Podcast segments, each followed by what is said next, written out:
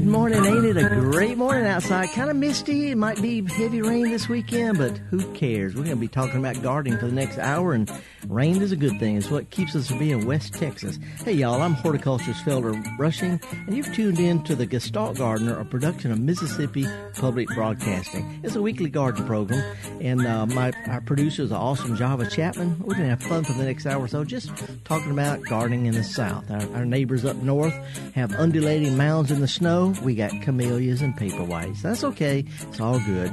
I want to give a special shout out to folks listening by podcast, but keep in mind this is the Southern program. You can adapt it as best you can, but we're going to be talking about gardening all the way to the end of the hour. It's a live program. So if you've got some things you'd like to talk about, we're going to give a toll free number you can call in and join this garden party we call the Gestalt Gardener here on MPB. This is an MPB Think Radio podcast. To hear previous shows, visit MPBOnline.org or download the MPB Public Radio app to listen on your iPhone or Android phone on demand.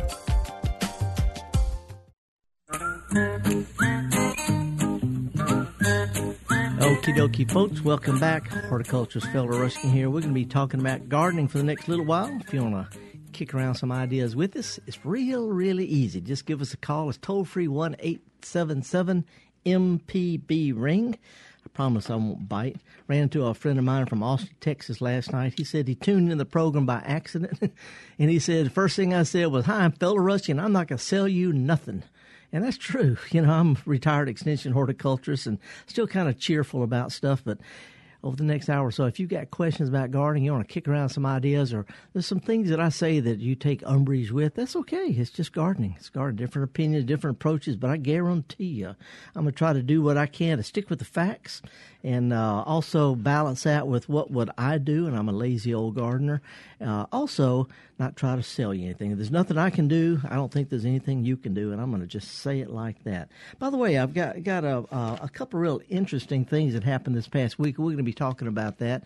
But again, if you want to give us a call, it's toll free one eight seven seven MPB ring, and uh, we've got um, uh, Kevin Farrell in there, the esteemed Kevin Farrell. He's manning the phone. He's our phone greeter today and uh, he'll put you right on, and we're going to talk about gardening. Here it is, uh, you know, well into December, and it's uh, going to be a lot of rain over most of Mississippi, if not all of it, uh, today. I know that'll uh, kind of mess with somebody's plans, but it'll be a good day for making some soup tomorrow. If you want to get get together, you got a good recipe for soup, give that a try. Uh, also, it's a good time to get out today and blow your leaves before before the rain packs them down. That's what I'm going to do because you know the leaves. I've got a neighbor's tree. He's got an oak tree that drops. I think about oh 50 leaves a day, and I can blow them, and the next next day is 100 leaves, and blow them the next day is 500 leaves. But it never seems to drop its leaves. But if I don't blow them, they get real slick, and it's just it's just not as fun.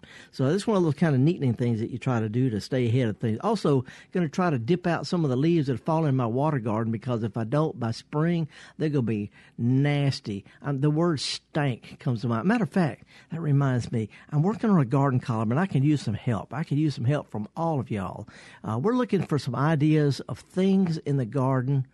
You know, everything's not always rosy. Things in the garden that smell a bit off, stank, stink, pungent.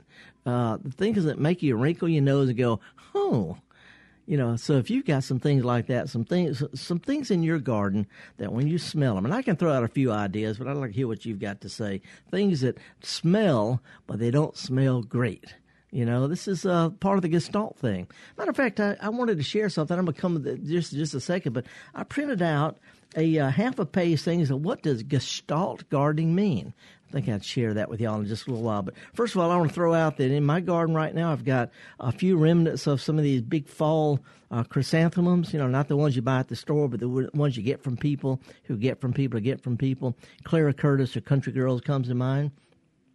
Also, I've got my violas, uh, my pansies, my uh, uh, parsley, brilliant emerald green parsley. I've got uh, some snapdragon, things I set out for wintertime. Kale is coming along, some lettuce is still out there, but the Camellia sasanquas are just incredible. I've got a little small one with uh, a little compact shrubby thing that's got double, frilly double, rich pink flowers. I'd say they're as close to red as pink can be, with nice frilly uh, yellow stamen in the middle pretty little cheery thing that, uh, again, our friends up north uh, can only dream about. So here it is in the South. We can have color all the time. We can have color every week of the year. And uh, Sasanquas are sort of the, the queens of the garden right now. Soon it'll be um, the Camellia japonicas with the bigger flowers. Uh, along then, we're going to have flowering quince, which we have typically in January and February. Main thing is here in the South, if you'll walk around some older neighborhoods or drive around some older neighborhoods, see what they've got blooming in their garden, and uh, you can have that pretty easily in your own garden. By the way, last week I was uh, last week, last night, driving around trying to look at some of the uh, early uh, Christmas cheer, all the holiday lighting. People have got the yard, the what I call the total yard shows. It's funny how people who have pink flamingos and, and plastic ducks and and uh, uh, too many urns that have got gnomes and all sort of tire planters stuff all over the yard all year long. They just sort of disappeared this time of year when people deck their halls, their garden halls with all sorts of stuff. Anyway, came across a, an old friend of mine, a neighbor named Jeff Good. Uh, Jeff uh, um, uh, owns several restaurants in the Jackson. He's a good guy. Graduated from Millsaps, big tall guy. He was out at nine thirty uh, almost 10 o'clock last night. We're looking, putting lights up in his yard. He was like a little kid out there. And it's so much fun to talk with Jeff about that. Um, anyway, this past week, something interesting happened. I was at the, uh, the Chimneyville Crafts, uh, thing with the, the, uh, uh, the Mississippi Craftsman Guild.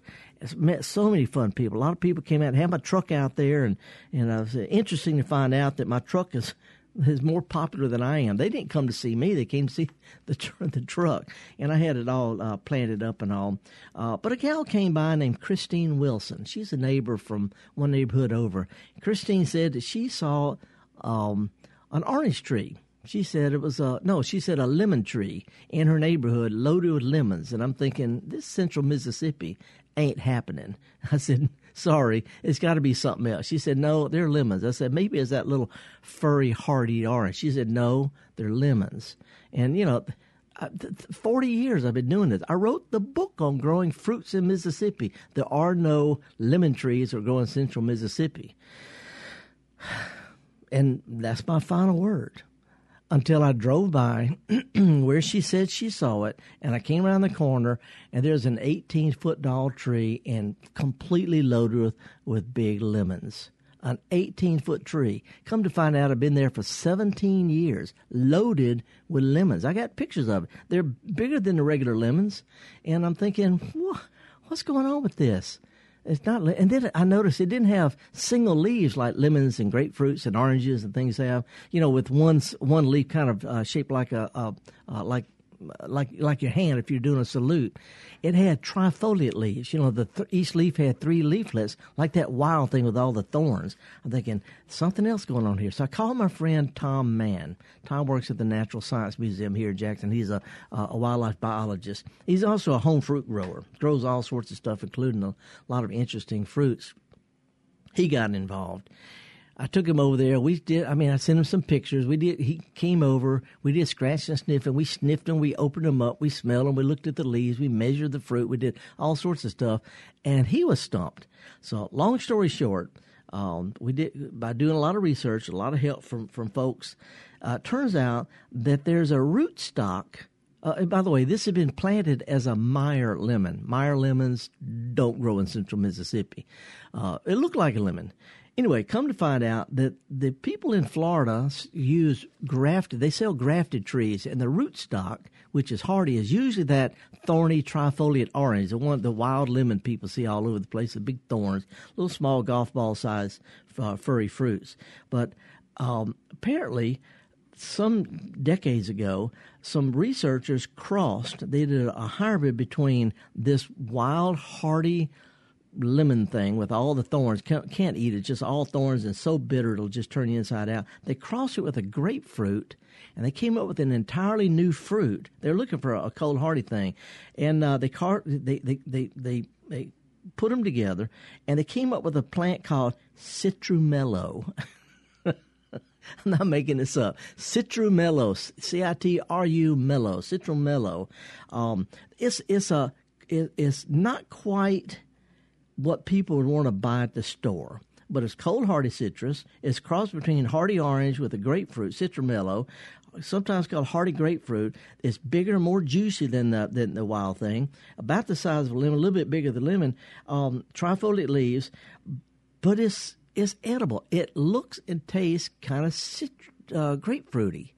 And so, bottom line is, we found that there is a tree that will grow in central Mississippi, apparently even up in Tennessee, that has lemon sized fruit that you can actually use for lemonade. It's called Citrumello. Uh, so, my bottom line is citrus won't grow this far north.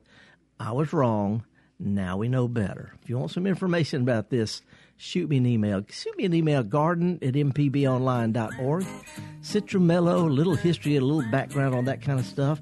If you've got some things you'd like to talk about, some uh, something blooming in your yard, something you want to give a try, maybe you've got an old stump that's, that you, you're thinking you want to plant stuff around, or you got a weird bug, or you got, or you want to talk about uh, controversial garden things like whether nandinas will kill birds or not. Anything like that. Give us a call.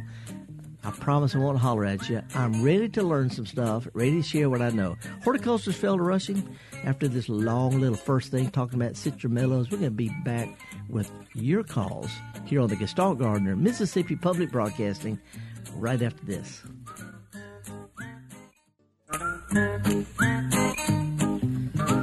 Okay, doke, folks, welcome back. Horticulturist Felder Rushing. Give us a call, toll free, one eight seven seven MPB Ring. Before we go to this first call, let me mention last week while I was at the the Craftsman Guild thing, the Chimneyville, uh, I picked up uh, a new uh, ceramic flower. Uh, you know, there's a there's a, a, a pottery place in Madison, Mississippi. It's just north of Jackson called Pickenpaugh. Pick and Paw Pottery. Uh, it's run by uh, uh, Bob and Mary Pickenpaugh. They started a long, long time, with 45 years ago. Anyway, uh, they noticed that I had some of their ceramic flowers stuck in the back of my truck, and they look on the back, and every single one has got a date on it. And the one of mine was from 1980. I've been uh, doing these things pretty little ceramic flowers on sticks, real nice and cheery, and I appreciate them uh, updating me from from uh, let me see, 1980. That would be almost 40 years ago. Wow.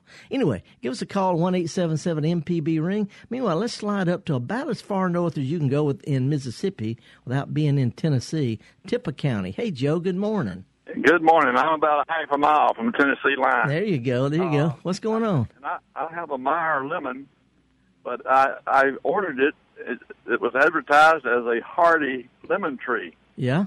So I ordered it, and uh, when it came, I set it out in my yard, and then I started reading about it, and it said if it gets your temperature gets below 25, it'll kill it. Yeah, so yeah, right. I dug it up and put it in one of these pots that have uh, one of these tubs that have rope handles on them. Right. And I take it inside, but the problem is it it blooms right in the middle of winter. Oh yeah, and it needs pollinating too. It needs so bees I to pollinate. it. So I pollinated best I could, and I got four lemons and then the, when it got warm weather, I put it on the front porch, and it bloomed again, and I got about six from that crop. Yeah. And so we've eaten the four that were pollinated in the middle of the winter, but the others are are about yellow enough to pick right now. Yeah. And they're they're big as baseballs, if not bigger. Yeah. When you bought it as a, was it a Meyer lemon you bought it as? Yeah. Yeah, right. Meyer lemon are really cold hardy. The one that I was just talking, and, and, as long as you don't, one one thing you can do, Joe, is you can prune it like uh, like a bonsai. You know how they have a whole bunch of branches. You can thin uh-huh. them out to just three or four main branches. They'll be the little trunks, and then thin some of those branches out, and that'll keep it compact. And as long as you leave some of it unpruned, it'll still bloom. But yeah. you can you can thin some of it out when stuff gets a little bit too tall to fit through the door. You know, just in other words, just just uh, thin out the the stuff that's getting too big or or or too wild, and leave some of it. Yeah, I've, I've got to prune it because the limbs are sticking out so far. It's, it is hard to get it through the doors, you know. Well, one thing you can do is directional pruning. If you'll, you know, the part that's sticking out too far, if you'll follow back that back to something that's pointing in the direction you want it to grow to, cut off yep. right past that. In other words, just leave the stuff pointing where you want it to point to. And I yep. hope you hope you get the big tub. I hope you got some wheels with that thing too. Yeah, well, I, I have a dolly I can pull it on. It's heavy. Well, listen, uh, and I'm trying now to uh, root it. I I looked on the uh, on the uh, Google to how to pollinate it. Yeah. And it said do it in the springtime, but I, being as I have it inside, I thought it might work now. So I've got one of them I'm trying to to root. Yeah, well, you know they, they, they do root. You know when the weather's warm and the sun's a little bit brighter, and that kind of thing. So try some now and try some in the spring. Yeah, I'm going to. So I just want to know. I just want you to know that there's a lemon tree uh, up on the Tennessee line that's alive and doing well, but I have to take it in. as long, you know, long as Joe's dragging in and out all the time. But anyway, hey, how do you pollinate? You use it like a, a, a paintbrush or something? Little, I take a little tiny uh, paintbrush, you know, a little like watercolor brush. Yeah. And I uh, just pollinate the. I, I dab it on the male blossoms and then put, pollinate on the female blossoms. Yep. You know, sometimes there's some some things we do in a garden that, that sound a lot of creepy, but they work. Yeah. Thanks for sharing, man. I really appreciate okay. it, Joe. Thank you. Thank you. okay. Oh, but you can just see big old Joe up North Mississippi with a little bush that out there hand pollinating his, his citrus trees. Hey, we've got a. Uh, um, I got an email from GK down in Mobile, Alabama. I'll, I'll, I'll send you uh, an email a little bit later on the GK. But he said all the leaves on my, my loquat tree have turned brown. There's also mushrooms around the base the tree is relatively young and never produced fruit. Well, eight, eight foot is not big for loquat. They get really, really big. Uh, but if it's got mushrooms coming around the base, that tells me it's got some kind of internal decay. We see this around big landscape trees. You get those shelf mushrooms that stick straight out, or any kind of uh, of, of little frilly. If you have mushrooms or anything like that growing out of a tree, then they're the symptom of a fungus that's been there for at least a year or so. So it sounds like it got some kind of uh, damage, maybe the lawnmower or the string trimmer or something like that uh, that damaged it. It's got internal decay. There's not any kind of treatment for that, so let's just kind of wait and see. Uh, now let's uh, slide back to Jackson. Let's talk to Jim. Hey, Jim. Good morning. Good morning, Felder. Jim Rosenblatt. Howdy. Hey, good to see you last week at the uh, at the the Craftsman Guild thing. I really liked your uh, pro- program and presentation, and your uh, bottle tree uh, book is just fabulous. Felder. Well, appreciate great Christmas present. Appreciate it. Thank you so much. What's up, man? Uh, Felder, I've got a question. I'm looking out here at the law school, and I see all kinds of flowers in bloom: pansies, uh, uh, roses. Uh, I, and I know that for humans, we've got DNA that makes some of us tall and some of us short.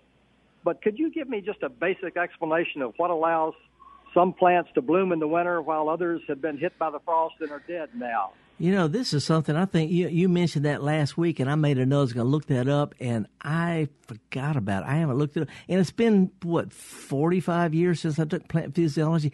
There, you know, there there are triggers. Some some plants, like uh, Elaeagnus, for example, or camellias, they bloom in the fall, and it's based on on the day length. Same thing with poinsettias. You know, they're designed to bloom at a time when you know when when moisture is right or when the insect pollinators are right you know whether call it evolution or adaptation or whatever you want to call it uh, but a lot of times it's because of weather. A lot of plants uh, uh, plants in the desert will only bloom for a short period in the spring because that's the only time they get rain.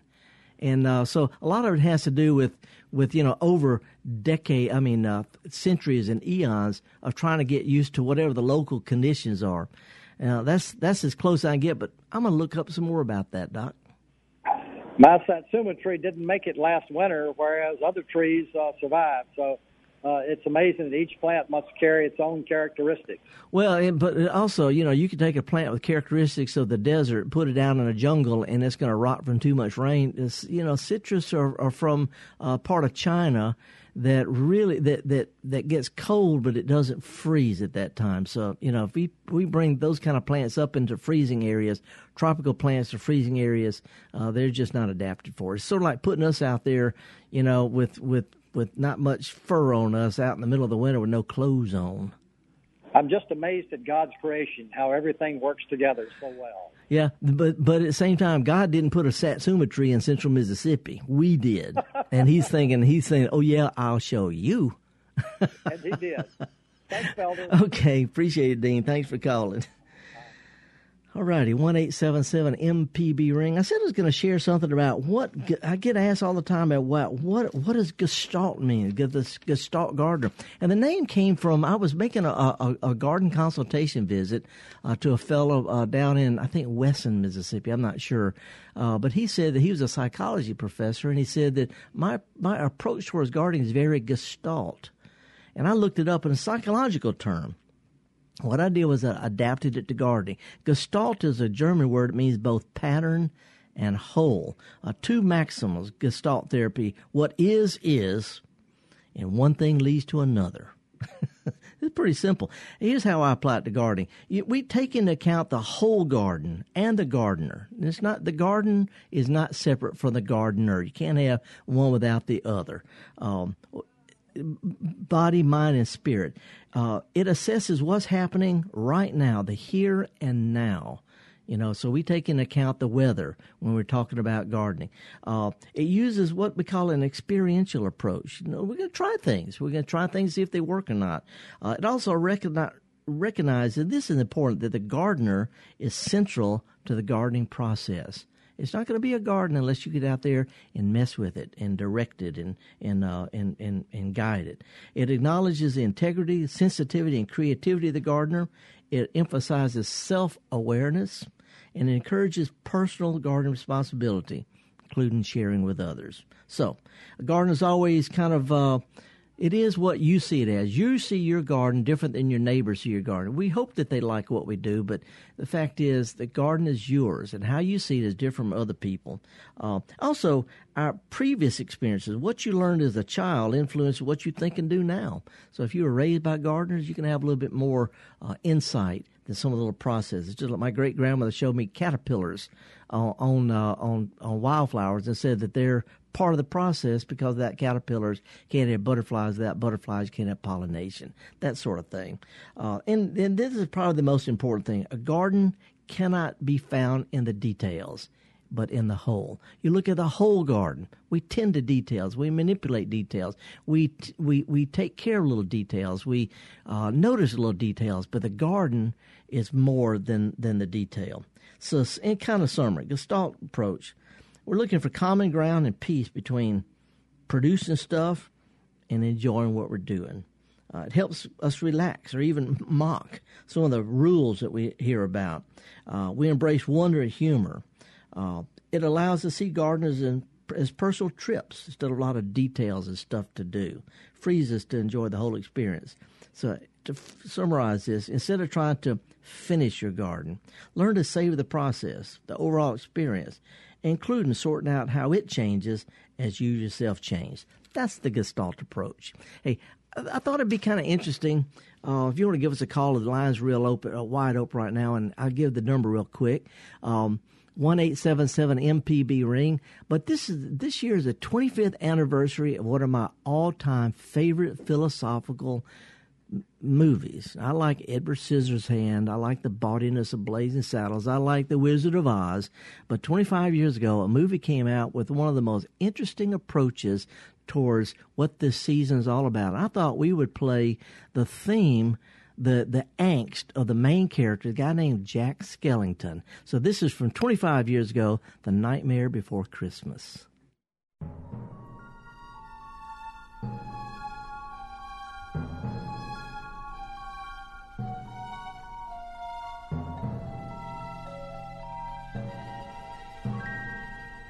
There are few who deny it. What I do, I am the best, for my talents are renowned far and wide. When it comes to surprises in the moonlit night, I excel without ever even trying.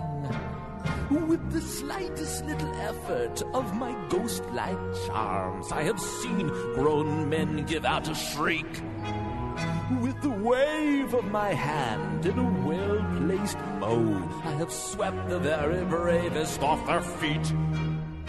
Yet year after year, it's the same routine, and I grow so weary of the sound of screams. And I, Jack, the Pumpkin King, have grown so tired of the same old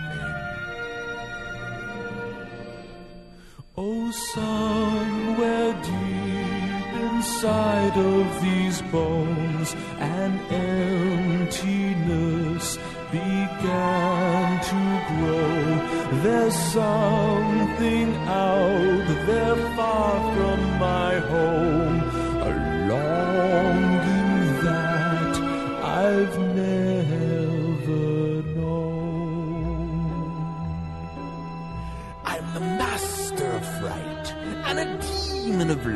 and I'll scare you right out of your pants. To a guy in Kentucky, I'm Mr. Unlucky, and I'm known throughout England and France. And since I am dead, I can take off my head to recite Shakespearean quotations. No animal nor man can scream like I can with the fury of my recitations. But who here would ever understand that the Pumpkin King with the skeleton grin would tire of his crown if they only understood he'd give it all up if he only could. Oh, there's an empty place in my bones that calls out for something unknown. The fame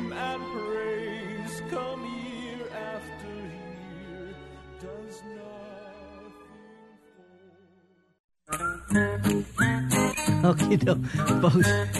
Poor Jack. That's a modern day version, by the way, of the Grinch. In case you weren't didn't quite catch on to that one. Hey, there's a lot of things out there that smell great in the garden. Right now, I, when I'm walking around, I, I smell the uh, uh, Elaeagnus. There's uh, I got some paper whites about to bloom in my garden, and um, you know, just some really good smells out there.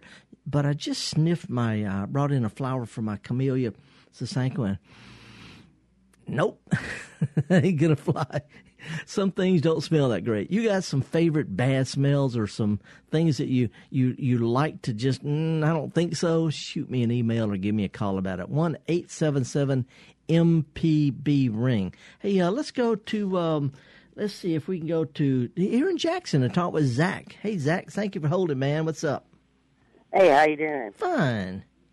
Uh, I've had a question. I was wanting to know if you had any good um, ideas for some small bushes that are evergreen to put kind of in the front of your yard.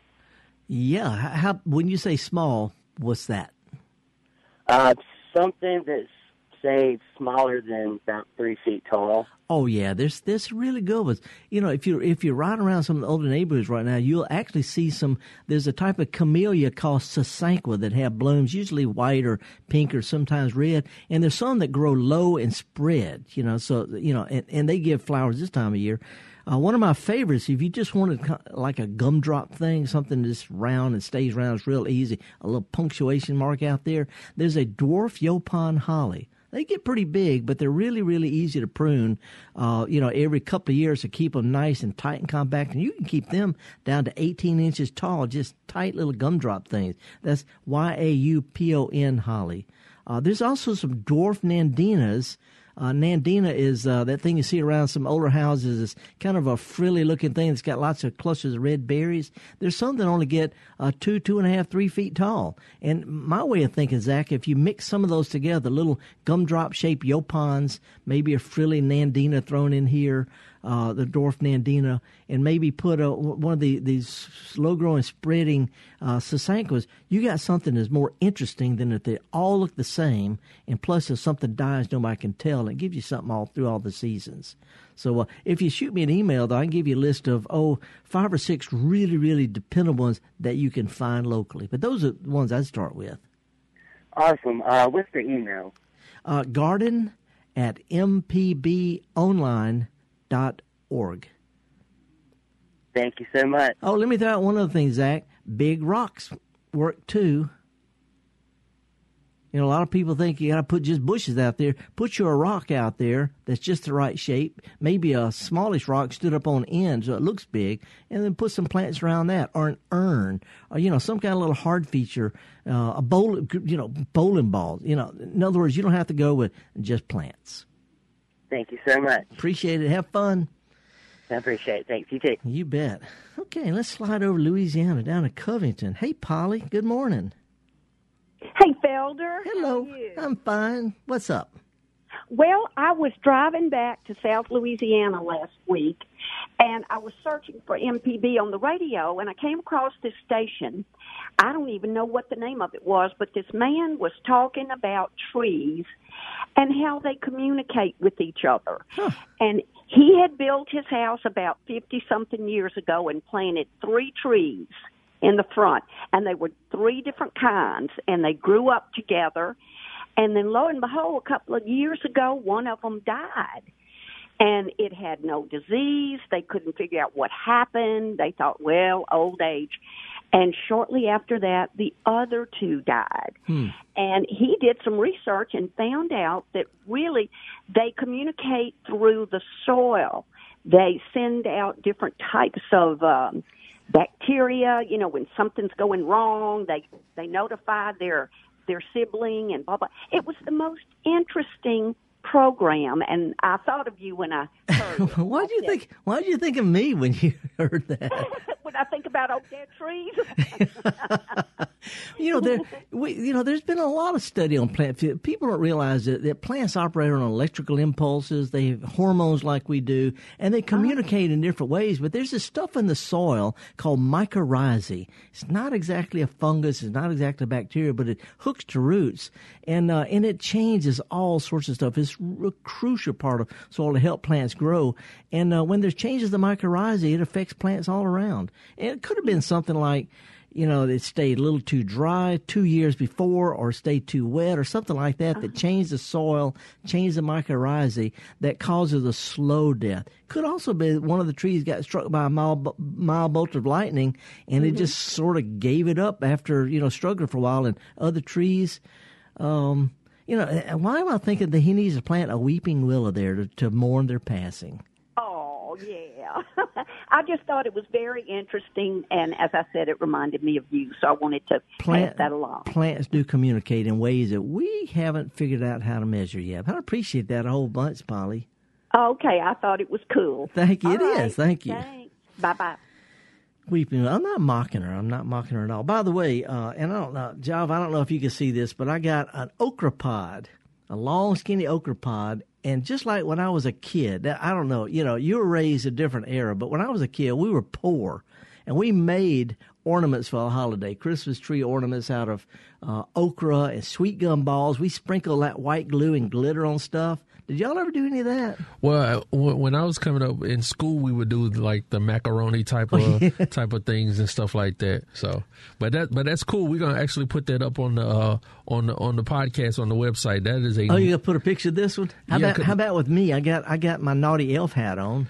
Well, okay, Santa Claus, Santa Claus and the elf. We'll go with it. There you go. There you go. But anyway, it's a it's a okra pod. It's painted red with a long white streak on one side, like a beard, and a little face pointed on it.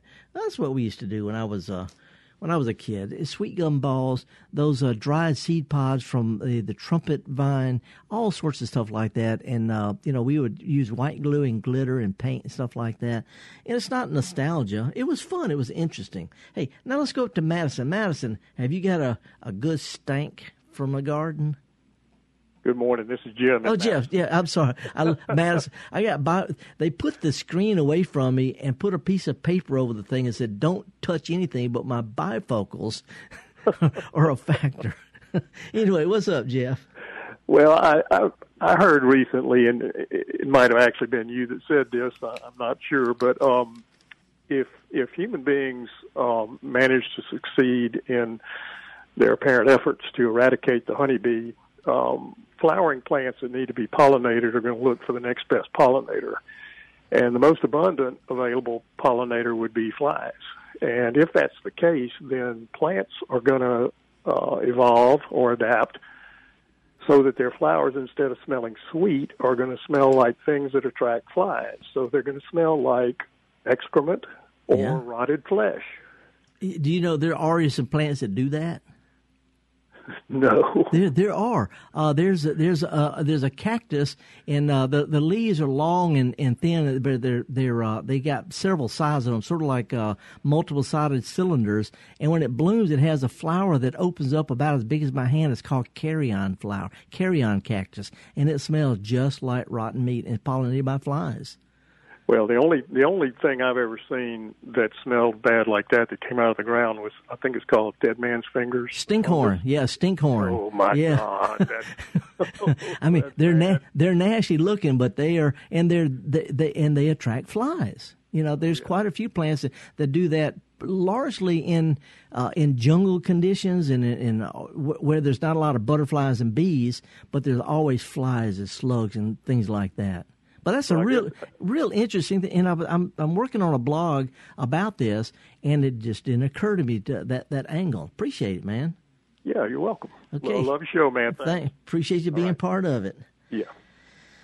Yeah, uh, in uh, plants that are pollinated by beetles and flies. There's there's another one I've got, uh, and it's called what is a common name for it? Amorphophallus is the uh, is is the common name. Um, I can't think of that. Anyway, it, it comes up. It, it has a flower in the springtime that's shaped like a like if you're cupping your hand.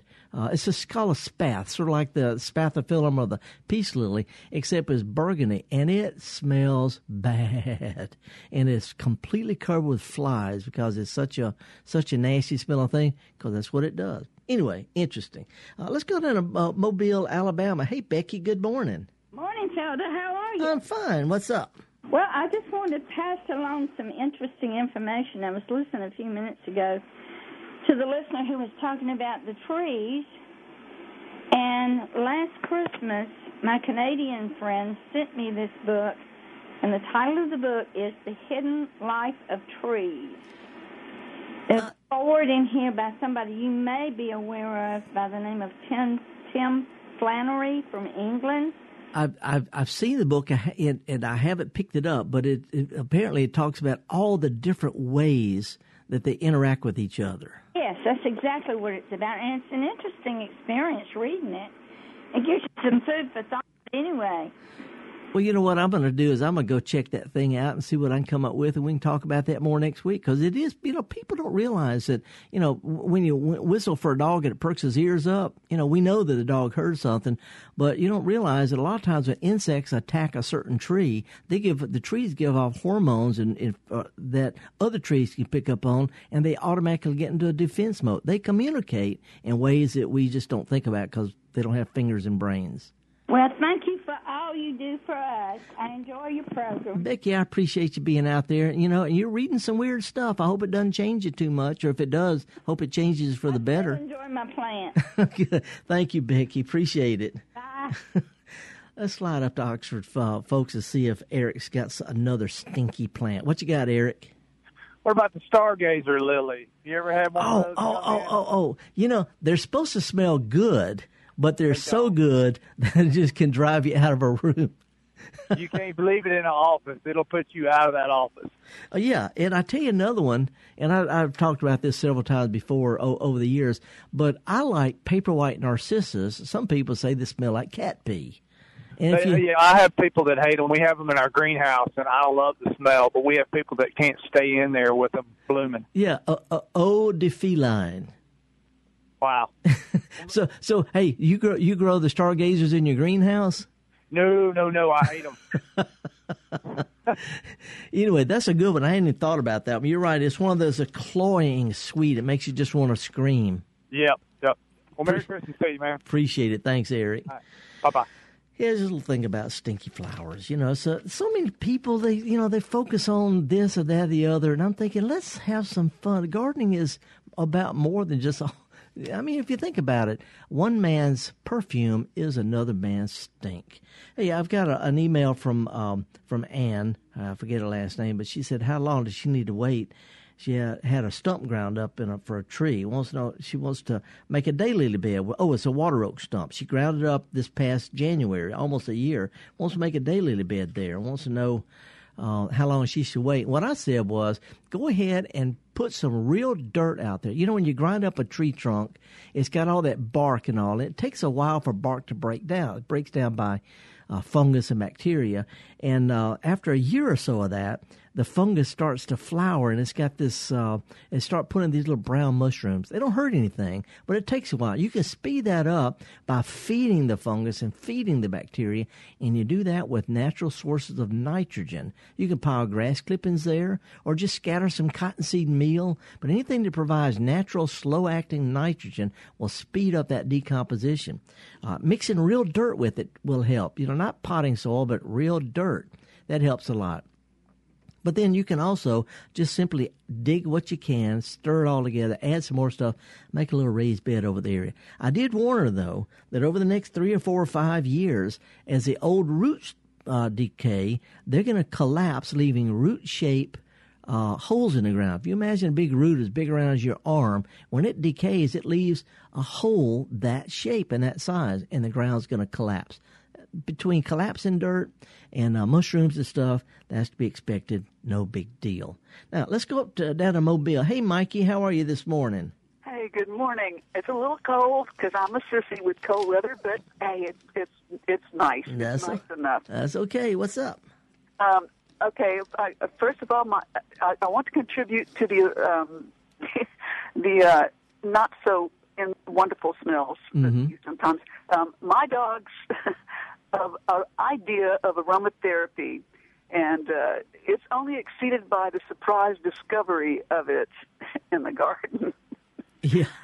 Um, uh, and uh, with the Christmas ornament things, um, I have done the sweet gums with the glitter on them. I had not thought of the okra. That's a really I love that one. It's an easy one, and it, and it, and they dry and they last a long time.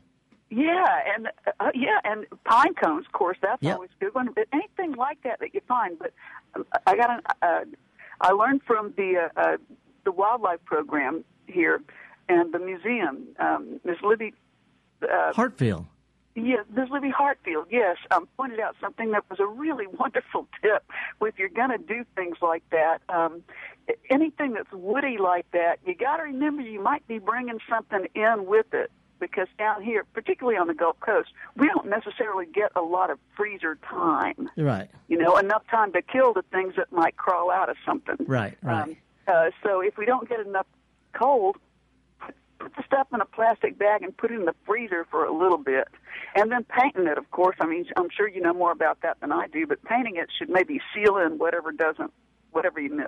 Yeah, or else just you know shake it off really, really good. Shake it off really good. anyway, Mikey, that's some really good tips. I appreciate that. Oh, I appreciate y'all. Thank you Okay, so much. thank you for calling. And folks, if you want to give us a call, it's toll free one eight seven seven MPB ring. 877 I can't remember the numbers. Here we go. It's written on the wall in letters about five five inches tall. 877 672 7464. 877 672 7464. Who can remember that? It's 877 MPB ring, R I N G. Horticulture's Felder Rushing. We got plenty of stuff we can talk about, but going to be every week right here on MPB, like all the other programs through the through the week, Monday through Friday. We have all sorts of topics, fun stuff, interesting stuff, local people talking about local issues in a timely manner. Uh, we're going to be uh, kicking around some ideas about getting ready for holidays. You spray painting magnolia leaves and stuff, but uh, also when we come back. I'm going to share an email I got from somebody who thought about my grandmother and her concrete chicken. That's what we do here on MPB. We just have a little fun. We'll be right back.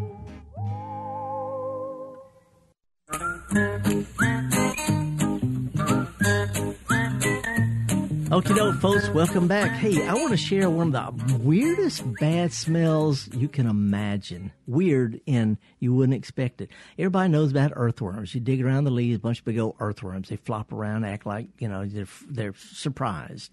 Well, if you dig deep down into heavy soil, I mean the stuff that that roots won't grow in, stinky type of dirt, and get on down there in the heavy, deep stuff, there's an earthworm that lives way down deep. You'll never find it up in the leaves. It's always down in the dirt, and it's kind of an olive green color.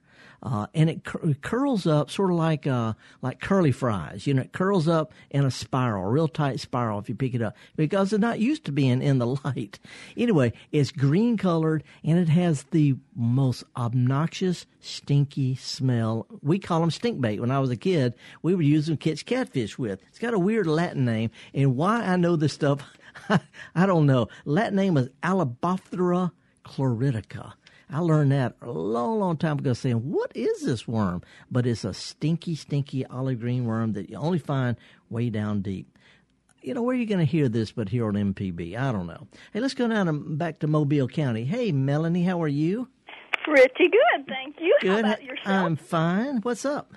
well, uh, on the uh, smelly things in the garden, Mm-hmm. I have a beautiful fountain, Yeah.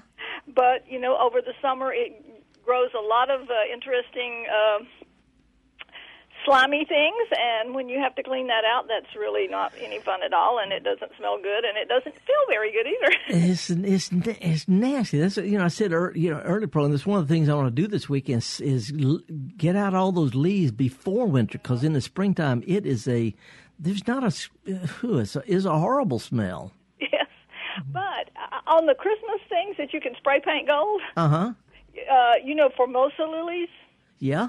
You know, if you let them go to seed, Oh yeah. and let those seed pods dry, and they split open and almost in a bell shaped, and they are gorgeous because they'll be, you know, if you got four or five on one thing and spray paint them gold or with glitter or something, they look fantastic. You know, I, I, I see those in the garden, and I, you know, you just want to cut them down and think about it. But you're right; they do split up like little stars. They do. And of course, they make snow, you know, when you cut them because they They go everywhere. the seeds fly everywhere. And you're like, oh boy. well, listen, I appreciate and uh, bless your heart. You know, we there's there's something a lot of people don't realize that gardeners, you know, football people and tennis people and cooks and they all share the stuff, but we share nasty garden fountain gunk. And it is that time of year when we have to do a lot of that. Uh, I call it house cleaning. Yeah, in to- the garden. if if we don't, the gunk is going to be nasty in the morning. it's going to S T A N K stank. Yes. Appreciate it. Thanks, Melanie. Have a good day. Bye bye. You know, one of the things I uh, last week I was showing off my truck, and I had a little talk about garden art, and I showed my grandmother's concrete chicken. And my grandmother was a simple person. My great grandmother's a horticulturist. Her daughter-in-law, Granny, just had zinnias, monkey grass, and a concrete chicken. And I got her chicken in my yard because every time I look at it, I think of my grandmother. Anyway, here's an email I got from uh, from uh, Steve and Betsy Bryant. They're from Canton. They said, uh, My wife Betsy and I enjoyed your talk at the Mississippi Artists Guild uh, last Saturday, and we both loved seeing your grandmother's chicken. Soon after your talk, we drove across High Street to browse through the Old House Depot for some architectural salvage. Pulling in their lot, I almost ran over a concrete rooster.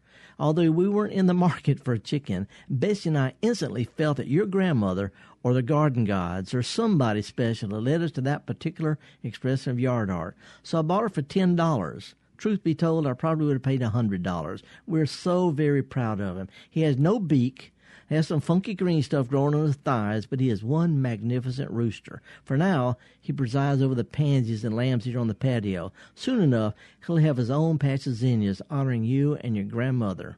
That's Steve and Betsy from Canton. I appreciate that. You know, I had somebody laughing at me because I've got a concrete chicken in my yard. You know, hey, I've been to Versailles. I've seen Louis Fourteenth's eight foot naked goddess statues. Naked goddess statues not going to it ain't, it ain't gonna fly in my yard. I got a little cottage garden in, in Fondren, Mississippi. Wrong scale, wrong style. But when I look at my grandmother's chicken, I don't see a concrete chicken. I don't see a cheap knockoff pre-plastic flamingo yard ornament. I see my grandmother and her zinnias. And uh, like uh, Betsy and Steve's uh, new rooster, Granny's chicken doesn't have a beak either. It makes her all the more proud to be out there in somebody's yard and loved. So you can keep your naked goddess statues, Louis the Fourteenth, the Sun King. I got Granny's chicken, and she's more important than all the naked goddess statues in the world. We're going to be talking about gardening here every week. If you got some things you'd like to chat about, got some questions, don't feel like you want to talk about it live, shoot me an email. It's real easy, garden at mpbonline.org. MPB garden at mpbonline.org. That'll get you right into a guy who just likes to share some stuff. Uh, the Gestalt Gardener is a production of Mississippi Public Broadcasting. We call it Think Radio. My producers are laid back, but hardworking Java Chapman. Phone greeter today has been Kevin Farrell. I'm your host, Felder Rushing. I'm going to think of all of y'all to get out and do a little pruning, blow some leaves, get the gunk out of my water garden, uh, maybe hit some of my pansies before it rains, a little fertilizer.